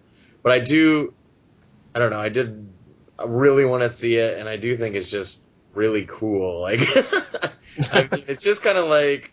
Uh, I've been happy with this summer uh, with some of these movies coming out. Like, I I actually go back to Mood Indigo a little bit, and the fact that like this was another. These were two. Those were two movies where like I just like kind of like look over. Like I, I watched both of those with Aaron, and like just kind of like look over. Like we just both play like, oh my gosh, this just happened. This just happened. This just happened. Like. Like it, it kind of brings back that like fun and surprising element to movies instead of like, well, the world's got to be blown up or you know, like it. Yeah. Uh, I, I, I, I like flights of fancy, and I like, uh, and I definitely appreciate the art. I appreciate the most is is weird tonally, and and by weird I mean normal. Like I. I don't think things are just all drama or all comedy or something like that. They are just kind of like a little bit more all over the map. So, I, in that way, I think this movie really does. But I do like that this movie does embrace its crazy all the way. Uh, True. and through and through. Uh, and also, a lot of the actors get to do kind of a little bit of something out of their wheelhouse. I would say, uh, you know, even Chris Evans. I mean, Nah, I'm trying to think. Has he ever been brooding, Chris Evans? Do we call Cap? We wouldn't call Captain America brooding. I mean, would- Scott Pilgrim versus the World, he's brooding. Sunshine. You mean awesome? Sun, Sunshine is a good example of him acting in a dramatic role. I would say. I wouldn't say he's brooding necessarily, though. I don't know. Yeah, but no, he he. I mean, he turns in. I don't know. I mean, would we call this his best performance? I I really like that Sunshine performance. I really like that Sunshine performance actually, and that and I mean I made joke about Scott Pilgrim, but I think he really commits to that role for the little Oh, yeah. time that he has in that movie. but I mean, uh, in the end, uh, there were just a lot of wow moments in the movie that uh, just make it the technical achievements. It'd be interesting to see if it gets recognized, you know, down the road this year because. I mean, obviously, kind of, yeah, costume production, all that stuff. I would hope that it would get a little bit of Oscar love for that or something because you're not really going to find a more realized world in a movie uh, this summer, at least for the most part. I something I something I like about the fact that there's you know a big American cast in this movie and it has you know the Weinstein's behind it. It will never be remade as an American version because it just can't. it's already there. I don't have to worry about seeing that version of the movie by you know some random Hollywood director bringing it out, Starring Jason Statham. starring Jason Statham. We gotta make a way to the front. If there was a Jason Statham movie where he has to get through a train, I'd I'd watch it right away. Actually, Crank three. No, but um, if there was a thing- Crank three where it's all set on a train, I'd be there in a heartbeat. Abe. I'm sorry. it Have you guys ever have you guys ever seen the Eric Roberts Jon Voight movie Runaway Train? Yes. Okay, I just thought of that movie when I was watching this. I mean, it's totally different, but it does it does take a, it does it does take place aboard a train. True. Um, this is going to be a callback to last week's episode where our friend the show Marcus was talking about Snowpiercer, but Chris Evans' little monologue toward the end of the film when he's talking with uh, some folks, uh, actually the the, the door uh, make key maker guy, uh, I thought that that just brought a lot of depth to his character right there in that moment. I was like, wow, there's like now I understand the scars on his arm and everything like that, and this is just really some really good acting here. So that's kind of where I said on that. I had to be mum last week because we were, I knew we were going to talk about it this week, but I, I did want to point that out. and I can I don't want to go too far into what I said last week about that as well, but I do think Chris Evans is strong here, and I do continue to think that because he is Captain America, I think there's a purposeful aspect to him playing a character like this who had to do the unthinkable in order to survive and be the way that he is in comparison to a person like Captain America who's so you know true to true to the spirit of the country that he's representing that kind of thing. I think there's i think there's a cleverness to the to casting chris evans beyond just hey we need someone that you know can play this part. Oh chris evans you're there? Like i think there's more a little bit more to it than that. It might be speculation but i think that's kind of buried there in the subconscious of casting this movie with chris with captain america as the as curtis. Hmm. I, I did enjoy the kind of I mean it's set all on a train obviously. Yeah. and I and I did I did think there's a good managing of making that continue to seem interesting. Obviously it comes from having so many different compartments on the train. But even the you know the there's a whole centerpiece in the middle of this movie that that, that makes sense. The centerpiece in the middle um, involving a fight scene between all the bad the tailies and just like a, a basically extras from the purge that are like all here like with, with masks on and nothing but things that will hurt you if you get hit by them and the, it plays with lighting in that scene and there's such Right. it's just a it's a really well done action sequence that uses a combination of slow motion and interesting camera perspectives to keep you in you know keep you involved in this action that just I thought was incredibly effective You're talking when the lights go out. yes Yeah, that was a good. Not scene. the Ellie Goulding song. Thank you. Well, we- we're gonna we can rescore this whole film. nothing, Ellie but- Goulding, nothing- Ellie nothing Goulding. but pop hits in the in the American remake of Snowpiercer. Starring Jason Statham. It'll star Drake now. What are you talking about? He's an actor. It'll star Degrassi's Drake. It'll be having. it's his I will say one thing that the CGI of the train on the outside, the external shots, could have been a little bit better. I, I don't know. It, it, they're just establishing shots and they're not very crucial to the film. But every once in a while they'll show a scene of the train plowing through the snow and, and giving us a r- reminding us that this is what's happening on the outside. And I thought some of those shots were not the best. Um, but it it's a kind of a small uh, Same- criticism. They're, uh, when they're shown the batch of cockroaches, right? Oh, like in the thing you thought that was. I don't know what the better way to show something like that would be. I don't know, just another just another layer of of animation, maybe. I don't know. I guess. I mean, it's I was kind of, appropriately disgusted, so I it, I think the scene worked for me. but yeah, yes, that's yeah. I was like, oh man, that's what they've been eating. It's A lot the, of protein. yeah. Yeah. It's the, I mean, it's the kind of thing that comes with being a movie made, you know, independently or you know, True. outside the outside the Hollywood system as opposed to having the, the budget of a Transformers. Right, right. So then my it's- my my uh, take would be to don't attempt those scenes. Then just you know as, do what you can. You Fair know. enough. I guess we could have seen the, the Wes Anderson version of that scene where it's just like a model train going Yeah, around. Addams Family style. yeah, and um, Alexander Desplat comes in for that bit before we get back to the Drake and Ellie Goulding songs. You're really rescoring this. Yeah, we're, I'm telling you, we're gonna cast it next. It's gonna be great. Throw back to our earlier games of cast this. cast this exactly. I think that's all I have to say really about Snowpiercer. Then I think uh, Mark and I both love this movie. Abe and John certainly appreciate the movie and would recommend it. I would say, right? Oh, yeah, I yeah. would recommend it. Yeah. I mean, that's the thing is we're doing we're essentially doing the podcast of like the side movies that like we wish were the real movie. we're getting the real pushes. it's like it's like oh you know I'm I'm okay with Snowpiercer. I mean I'm okay if we're weighting this against any other movies in the summer. It's like not even close. Uh, I mean, there's some there's some strong big movies that are out there. I mean, we just talked about Dawn of the Planet of the Apes last week, which is quite good. There's Yeah. something like How to Train Your Dragon 2, or um, You'll give that one a moment too. Edge of Tomorrow, or Yeah, your, absolutely. your, your, I mean, Chef's not a big movie, but we'll make it big. I think I think Chef has done- It's a Chef has good movie. well. It's a good Yeah. movie. Yeah. Like it's still out in a theater around me. No, I think this summer is. I mean, I, as far as box office is concerned, I know it's been a bit of a disappointment. But as far as good movies, I think this. I'm very pleased with this summer. Yeah, I Yeah. I agree. so, You know, I guess I'm, I'm I'll be the contrarian and say it's been a it's been a slow summer for me, but until these indie bursts. But I just didn't have, you know, we still got Guardians of the Galaxy coming. I want to see Yeah. that. Excited Uh, about that too. we still have Let's Be Cops. I'm very excited. you're the one, you're the one guy that's super on board with Let's Be Cops. You are not on board with Let's Be Cops. I I'm to be I'm, fair, I'm on board with it as an. August release comedy. That's what I'm on board with it as.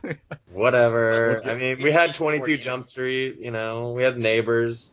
So I, I think it was a good summer for comedies. I just didn't. It's been a good The big film for comedies, popcorn ones comedies did- and sci-fi. Sci-fi, like just straight up like action and comic movies has been all right, but I think sci-fi it's been terrific between Ed, between Edge of Tomorrow, Dawn of the Planet of the Apes. I mean, uh, Yeah, I just I didn't get drawn to the theater quite as much. For some reason, I had to go see Transformers. Uh, but for some reason, I love you- Transformers. I can't help it. as in you willingly lent, and you and me and you both enjoyed it to the extent that we could. I know. Um, but but yeah, I thought this was summer where I don't remember a summer where I had this many comedies I wanted to see. Usually, I'm scraping to see one great comedy, and instead there were like three or four that I was really looking forward to this summer. So I don't know. For me, that that's always a good thing because sometimes I worry about the comedy. All right, so with all of those movies out of the way, let's um, Bagel's kind of wrapping up here, but let's talk about what we're going to talk about. Um, actually, hold on. No, I got to do Out Now presents what's out now. Yeah.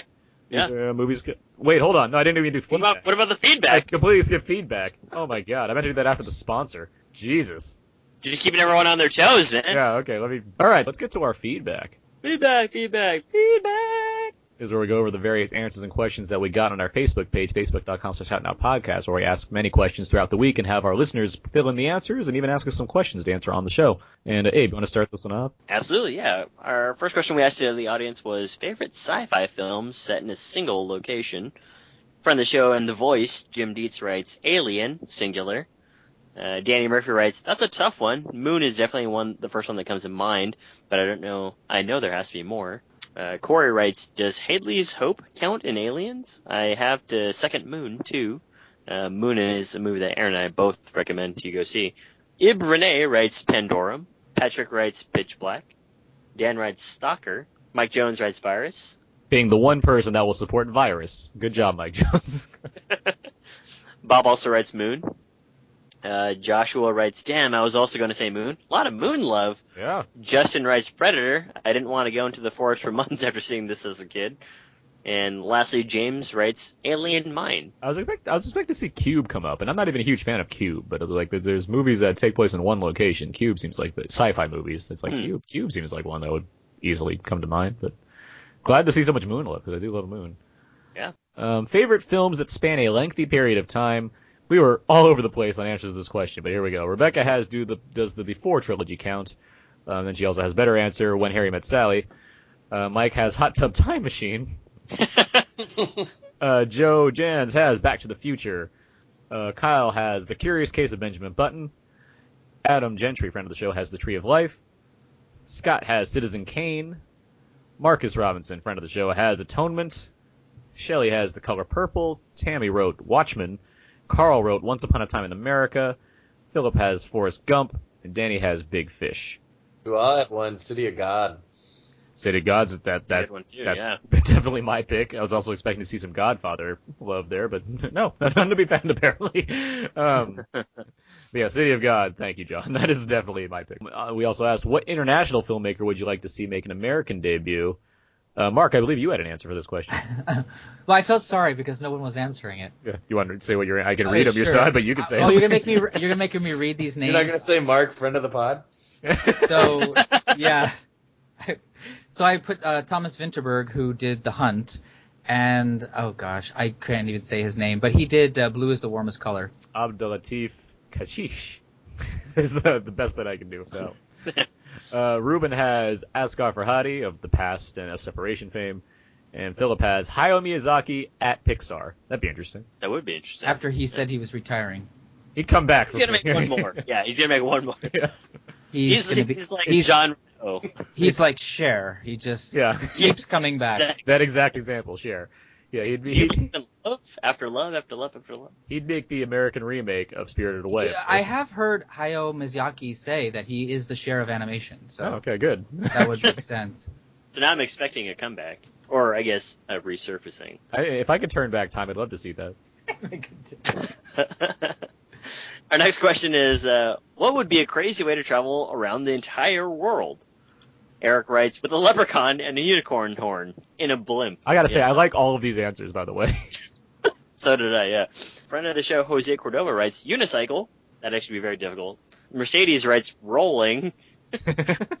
George writes, on a Segway, straight Gob style. Gob from, you know, the Pineapple Element. Matt Terrell writes, through it. That's my That- favorite answer. That one made me laugh. Through it. That's a great one. Crenshaw writes, moonwalking, crazy but rad. Jessen writes, hot air balloon. I always thought that would be crazy. Philip writes, as Carl Pil- Pilkington's valet, which is a, it's a clever way of doing that. For fans of Um, Ricky Gervais, writes- they certainly know Carl. Yes. Yeah. Around his head on television. Mike writes, on the shoulder of Godzilla. I That's mean, what if he goes answer. to the water? Does you know you'd be ready for it. Yeah. You're I packed guess. up for that trip. You know you got you got you know what's coming. That's true. We then had some questions asked to us, and you guys can feel free to you know, add in as well your input. Uh, but April asks, actually, this is a good question because I can answer this one. How could the Purge films have correctly utilized what was a really great concept for a movie? I would say by showing the day after. That's pretty much No. it.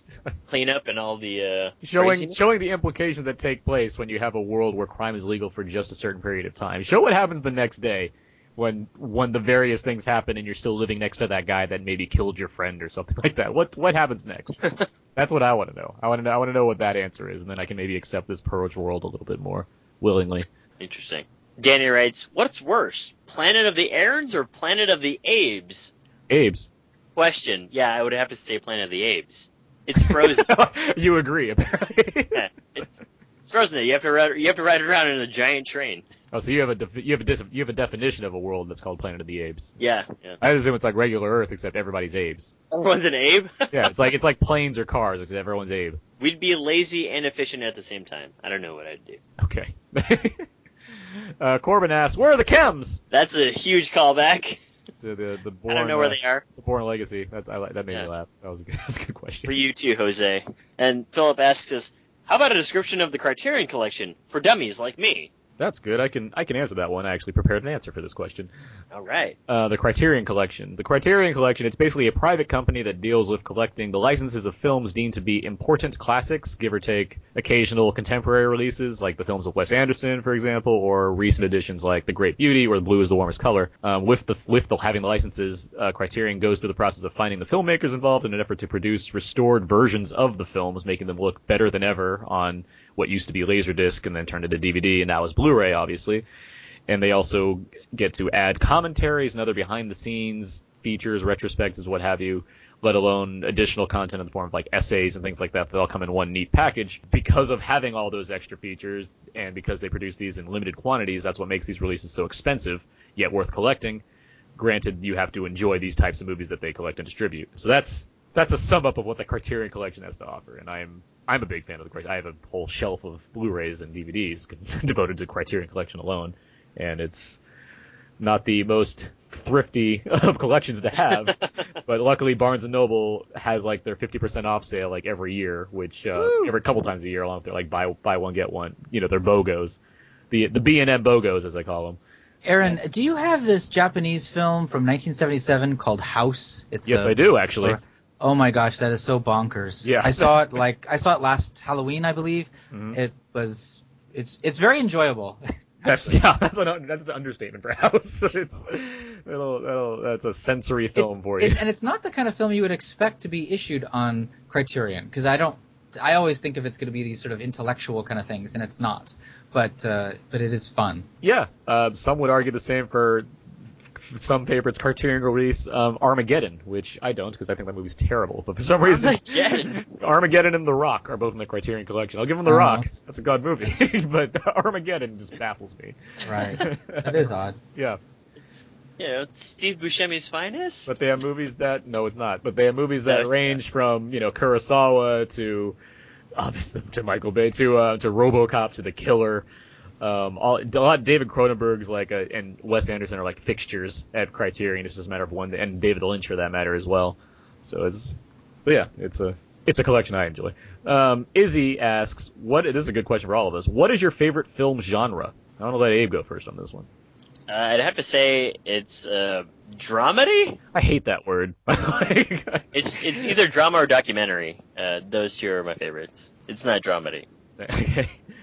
I uh, I tend to lean on dark comedy. That's uh, that's sci-fi gets my interest very quickly as well. But I mean, I I tend to lean, lean on dark humor, which is I think why Tarantino is among my favorite filmmakers currently working. Uh, Mark, I'd I'd probably go with just drama, like a real heavy drama is probably my favorite. John. Uh, uh, I'm gonna go like surrealist. I like really out there and weird things. Um, Then you need to see House. Yeah. That's the What's perfect that? callback to that film. I'm not even sure what you're referring to either. Oh, Is- it's- is you a- must check it out. It's a trippy '70s Japanese horror movie, horror in quotation marks.